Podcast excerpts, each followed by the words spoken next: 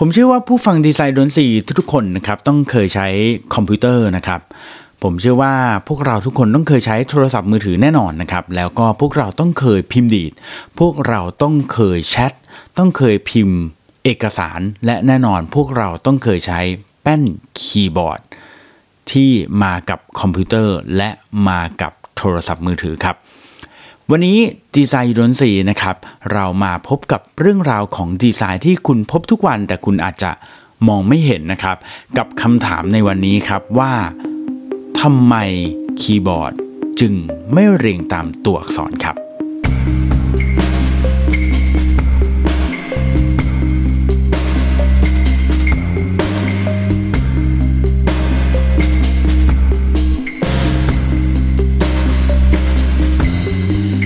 อยู่กับผมเก่งสิทธิพงศ์สินไม้เกษมนะครับและรายการ Design You Don't See นะครับรายการที่จะพูดถึงเรื่องของดีไซน์ที่คุณพบทุกวันแต่คุณอาจจะมองไม่เห็นนะครับ โดยรายการ Design You Don't See นี้เราจะมาทุกๆวันอังคารนะครับที่จะพูดถึงเรื่องของดีไซน์ ที่มันไม่ได้มาแค่ความสวยงามอย่างเดียวนะครับ แต่มันมาพร้อมกับ เหตุผลและเบื้องหลังเบื้องลึกบางอย่างที่เกี่ยวกับดีไซน์นั้นๆนะครับดังนั้นเนี่ยดีไซน์ที่คุณเห็นทุกๆวันมันอาจจะไม่ใช่เรื่องซิมเ l ิลหรือเรื่องง่าย ๆ หรือแค่เรื่องของความสวยงาม ที่เรียบง่ายแค่นั้นนะครับมันยังมีความลับอีกมากครับ รายการ Design You Don't See นี้จริงๆแล้วเป็นหนึ่งในรายการในกลุ่มของ Creative Talk Podcast นะครับซึ่งภายใต้ Creative Talk Podcast เนี่ยนะครับก็ยังมีรายการที่เกี่ยวกับเรื่องต่างๆ มากมาย ไม่ว่าจะเป็นรายการเกี่ยวกับผู้คนมนุษย์นะครับอย่างเช่นรายการที่ชื่อว่า People Ship นะครับโดยคุณท็อฟฟี่แบรดชอว์และคุณบีจาก HR The Next Gen นะครับนอกจากนี้ยังมีรายการ Creative Talk on Marketing นะครับที่พูดถึงเรื่องของการตลาดหรือว่า Podcast in Law นะครับที่พูดถึงเรื่องของกฎหมายใกล้ตัวที่สนุกสนานแล้วก็น่าสนใจมาก ๆ นะครับ โดยดรมิก กี้นะครับผมแล้วก็ยังมีรายการที่เกี่ยวกับเรื่องของการจัดการนะครับ โดยคุณโจชวีวันคงโชคสมัยนั่นเองนะครับ ทีนี้กลับมาพูดถึงเรื่องของดีไซน์ของเรากันดีกว่านะครับ มันมีความน่าสงสัยอย่างหนึ่งนะครับ ที่บางคนอาจจะสังเกต บางคนอาจจะไม่สังเกตก็ได้นะครับ ว่าทำไมแป้นคีย์บอร์ด ที่เราใช้กันอยู่ทุกวันนี้นะครับ มันถึงไม่เรียงตามตัวอักษรครับ ทำไมไม่มันไม่ถึงไม่ไม่เรียงตามตัวอักษรอย่างเช่น A B C D E F G อย่างที่เราท่องกันมาตั้งแต่เด็กฮะทำไมมันถึงไม่เรียงตามตัวอักษรแบบภาษาไทยอย่างเช่นกอไก่ขอไข่ขอควายงงูจอจานฉอชิง แบบที่เราเรียนกันตอนเด็กๆล่ะครับทำไมมันถึงเรียงเป็นอะไรก็ไม่รู้เป็นตัวอักษรที่มันไม่ make sense นะครับ เอาข้อจริงๆเนี่ยถ้าเกิดว่าคนที่จะสังเกตมากที่สุดว่าทำไมมันไม่เรียงเนี่ยก็น่าจะเป็นพวกเราตอนที่ เริ่มหัดพิมพ์แรกๆนะผมว่าตอนเราเริ่มหัดพิมพ์แรกๆทุกคนน่าจะสงสัยตอนนั้นแหละว่า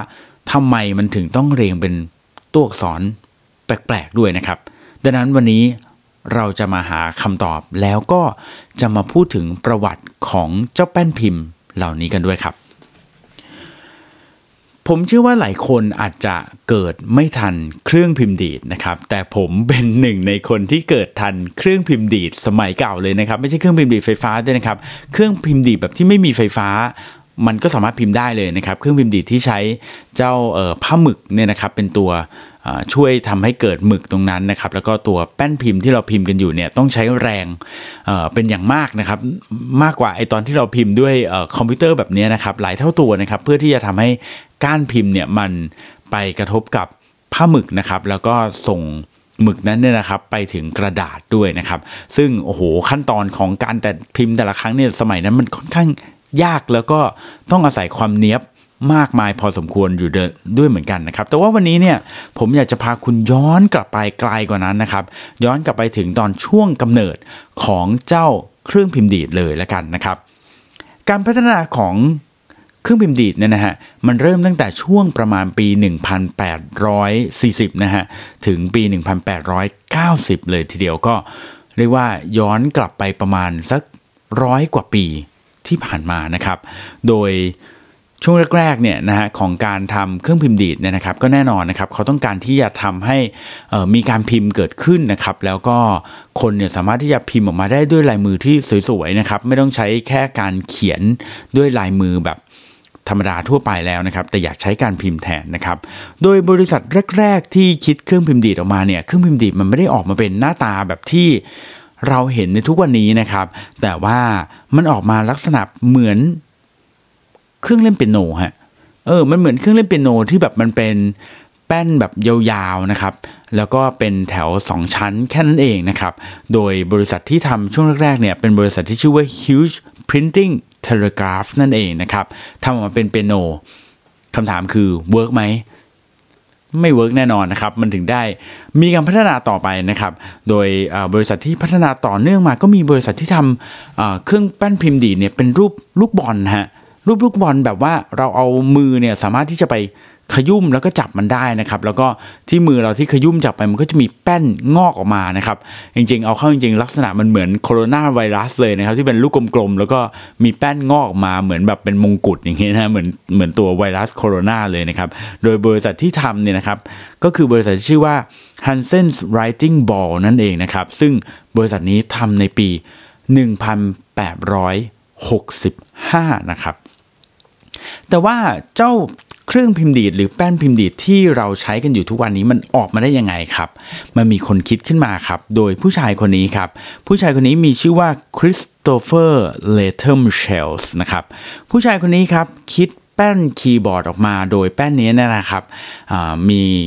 มีการเรียงตัวอักษรที่น่าสนใจมากนะครับ เพราะว่ามันไม่ได้เรียงตามตัวอักษรแบบ A B C D E F G แล้วนะครับ แต่ว่ามันเรียงตามตัวอักษรแบบแปลกๆครับ ก็คือมีลักษณะ นำหน้าด้วยตัวเริ่มต้นนะครับด้วยตัว Q แล้วก็ตามด้วย W E แล้วก็ dot นะครับตัวจุดนะครับแล้วก็ T แล้วก็ Y นะครับ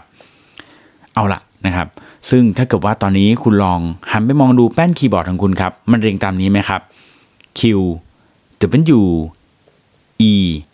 จุด T Y ไม่ใช่ใช่ไหมครับ มันยังไม่เหมือนซะทีเดียวถูกไหมฮะ เพราะอะไรครับ มันยังมีจุดอยู่ครับ แทนที่ปกติแล้วมันจะเป็นตัว R นะครับ ที่คุณใช้อยู่ทุกวันนี้มันเป็นตัว R นะครับ ทีนี้ครับคุณ Christopher Latham Sholes เนี่ยนะครับก็คิดไอตัวตัวแบบนี้เนี่ยผมขออนุญาตบอกก่อนเลยแล้วกันนะครับเขาเรียกว่าเป็นแป้นพิมพ์แบบ QWERTY นะครับเพราะว่ามันอ่าน Q W E R T Y นะครับที่เราใช้อยู่ทุกวันนี้เขาเรียกว่าเป็นแป้นพิมพ์แบบ quality นั่นเองนะครับ แต่ทีนี้เนี่ยตัวคนคุณคริสโตเฟอร์เนี่ยคิดขึ้นมาเนี่ยมันยังไม่มีตัว R มันมีตัวจุดมาแทนนะครับ จนกระทั่งครับ เจ้าบริษัทที่ชื่อว่าเรมิงตันเนี่ยนะครับที่เดิมเนี่ยเป็นบริษัทที่ทำปืนทำกระสุนปืนเนี่ยนะครับก็เปลี่ยนบิสเนสตัวเองนะครับแล้วก็หันมาทำเครื่องพิมพ์ดีดนะครับแล้วก็ได้พัฒนาต่อยอดมาอีกนะครับจนเป็นตัว Quality ตัวปัจจุบันนะครับก็คือตัวที่เริ่มต้นด้วยตัว Q W E R T y นั่นเองนะครับ ทีนี้ครับเจ้า quality เนี่ยมันออกมาด้วยเหตุผลอะไรครับทำไมถึงไม่เรียงตามตัวอักษร A ถึง Z นะครับ ก็เพราะว่าเขามองว่าอย่างนี้ครับ เหตุผลง่าย ๆ เลยก็คือว่า เวลาเราพิมพ์ครับ ตัวอักษรที่ใช้บ่อยนะครับถ้าเกิดว่าเรียงตามตัวอักษร A B C D E F G เนี่ยตัวอักษรที่ใช้บ่อยบางครั้ง มันไปตกอยู่ที่ตัวนิ้วก้อยนะครับหรือนิ้วนางนะครับที่กำลังของมันไม่ค่อยเยอะเท่าไหร่นะครับ ลายเป็นว่าอย่างเช่นตัว A เนี่ยใช้บ่อยแน่นอนนะครับแต่ว่ามันถ้าเกิดว่ามันเริ่มเป็นตัวแรกมันจะไปอยู่ที่นิ้วก้อยดังนั้นถ้าเกิดว่าเราต้องใช้นิ้วก้อยพิมพ์ตัวที่ใช้บ่อยมากๆเนี่ยมันก็จะทำให้มือเราเมื่อยครับแล้วก็ทำให้เราแบบ พิมพ์ได้ไม่นานแล้วก็ไม่ไหวนะครับ โดยเฉพาะแป้นพิมพ์สมัยก่อนเนี่ยที่ผมบอกนะครับ มันไม่ได้เป็นแบบคอมพิวเตอร์สมัยนี้ที่แบบเป็นแป้นพิมพ์ butterfly แบบที่ Jonathan Ive คิดขึ้นมาแล้วแบบมันพิมพ์แล้วสบายนิ้วอะไรขนาดนั้นนะฮะสมัยก่อนนี้ต้องใช้แรงเยอะมากนะครับดังนั้นเนี่ยเขาก็เลยพยายามปรับ adjust ใหม่นะครับเพื่อ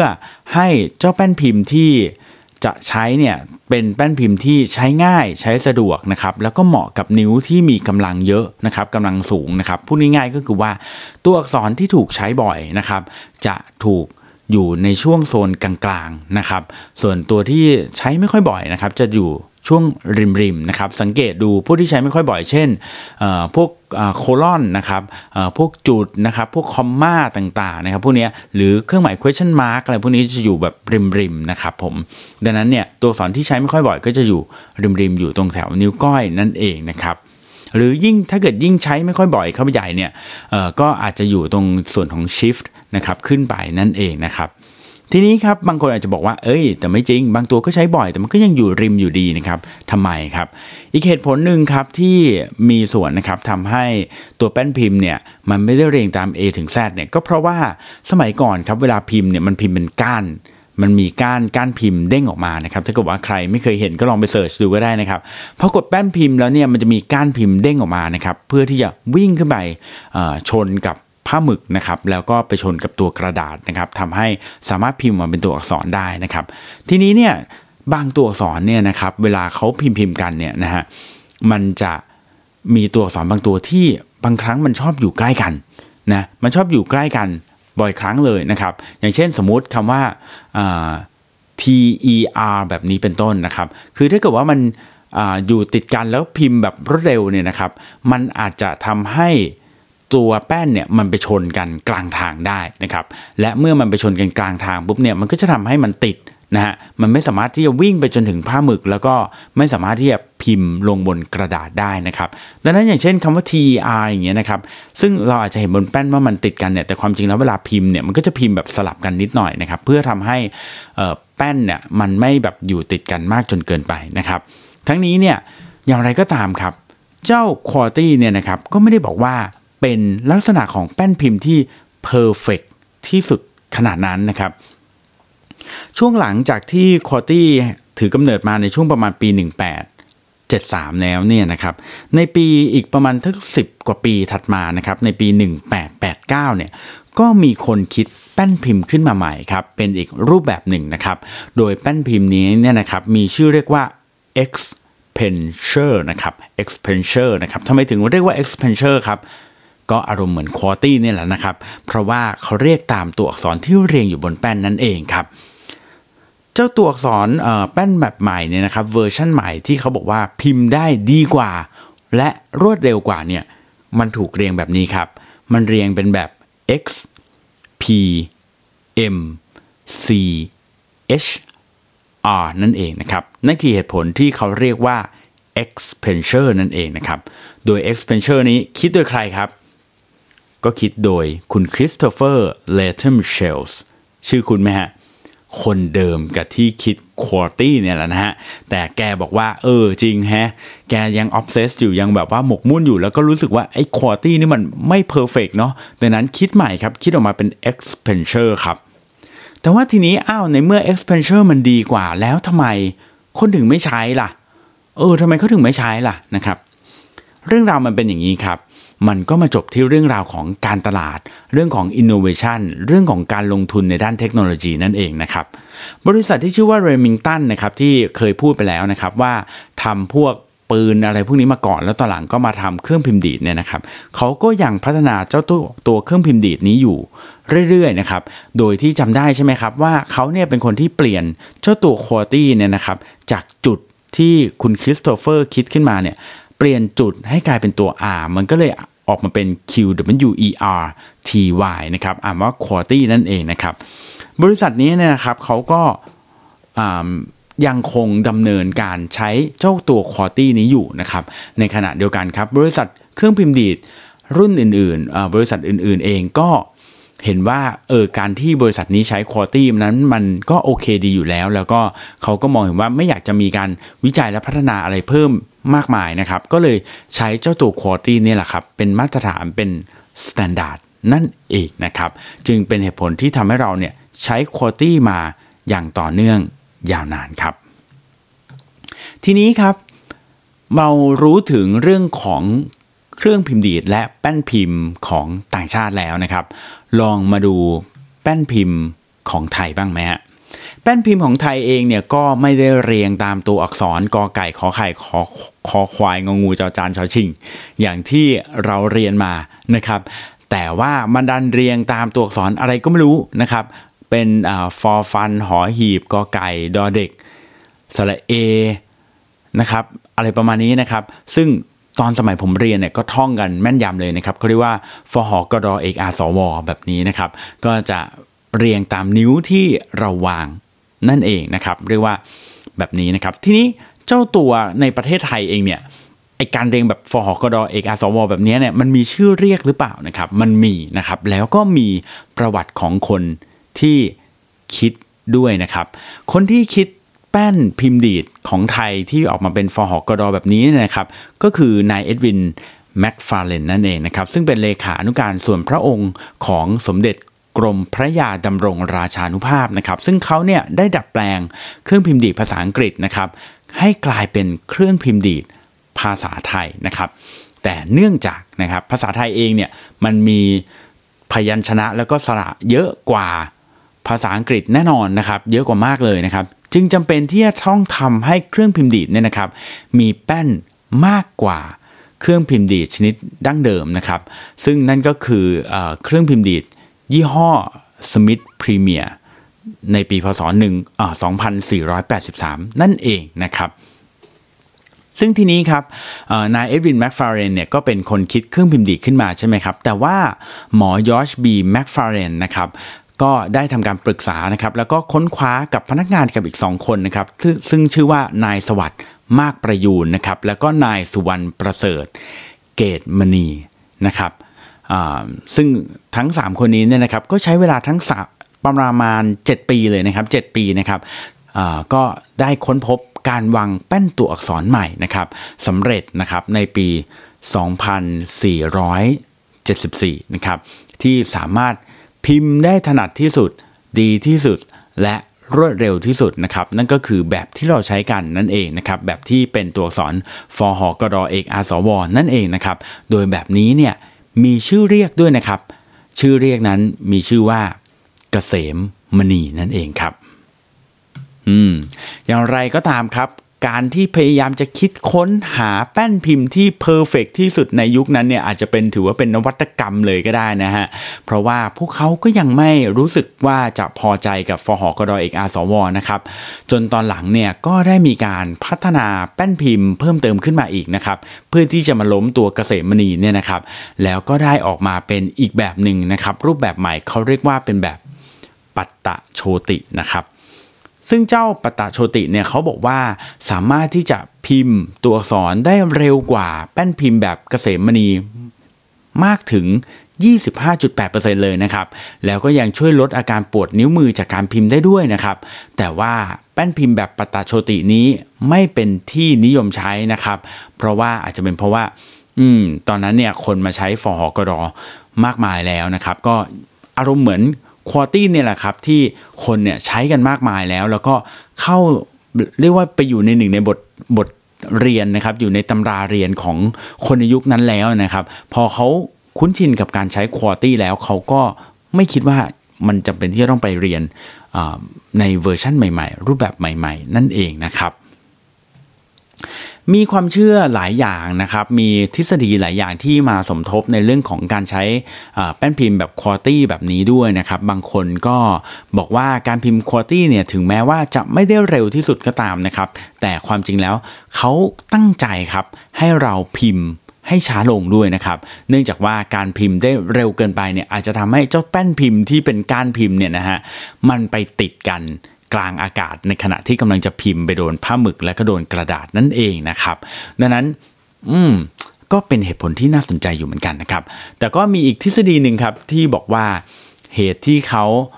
ใช้ควอตี้เนี่ยก็เพราะว่าเวลาที่เซลแมนหรือคนที่ขายเครื่องพิมพ์ดีดเนี่ยไปขายเนี่ยนะครับ สามารถที่จะพิมพ์คำว่า type writer หรือที่แปลว่าเครื่องพิมพ์ดีดเนี่ยนะครับ ด้วยแป้นพิมพ์แถวบนเพียงแถวเดียวเท่านั้นเองนะครับ อืมทีนี้ครับหลังจากที่ผมเนี่ยได้ไปดูข้อมูลมานะครับ ต้องบอกว่าข้อมูลที่ได้มาเนี่ยมาจาก2ซอสนะครับซอสแรกก็คือมาจากวอล์กนะครับ YouTube นะครับแล้วก็อีกซอสหนึ่งเนี่ยมาจากวิกิพีเดียนั่นเองนะครับ ทีนี้ระหว่างที่ผมไป research ค้นคว้าข้อมูลก็มีคนถามมานะครับ ในบางเรื่องที่เออส่วนตัวผมรู้อยู่แล้วแต่ว่า เออก็รู้สึกว่ามีหลายคนเคยถามผมเหมือนกันว่าทำไมตรงแป้นตัว F กับตัว J นะครับหรือตัวดอเด็กกับตัวไม่เอกเนี่ยนะครับถึงต้องมีลักษณะเป็นนูนๆด้วยนะครับคำตอบนั้นก็เป็นดังนี้ครับ เหตุที่พอมันนูนเนี่ยนะครับ ตรงนูนๆเนี่ยมีไว้สำหรับให้วางนิ้วชี้นั่นเองนะครับ คนที่พิมพ์ดีดเป็นนะครับ แล้วก็พิมพ์ได้โดยเป็นแบบสัมผัสเนี่ยนะครับ เขาสามารถที่จะวางมือบนลงแป้นพิมพ์นะครับ แล้วก็สามารถพิมพ์ได้ โดยไม่ต้องดูตัวอักษรใด ๆ เลยนะครับ พียงขอแค่รู้ว่านิ้วชี้เนี่ยมันอยู่ตรงตัว F และตัว J เท่านั้นก็สามารถที่จะพิมพ์ทุกตัวหลังจากนั้นได้ถูกต้องหมดทุกคำเลยนะครับ ประมาณนี้นะครับสำหรับเหตุผลว่าทำไมแป้นพิมพ์นะครับ แป้นคีย์บอร์ดนะครับถึงไม่เรียงตามตัวอักษร ก็ด้วยเหตุผลประการราชนีนั่นเองนะครับขอบคุณที่ติดตามดีไซน์ยูดนซีนะครับและหวังว่าข้อมูลที่คุณได้ไปในวันนี้จะเป็นประโยชน์แล้วก็สนุกสนานนะครับขอบคุณที่ติดตามนะครับสำหรับวันนี้ผมเก่งสิทธิพงศ์สินไม้เกษมต้องลาไปก่อนนะครับและพบกับดีไซน์ยูดนซีได้ทุกๆวันอังคารนะครับสำหรับวันนี้ สวัสดีครับ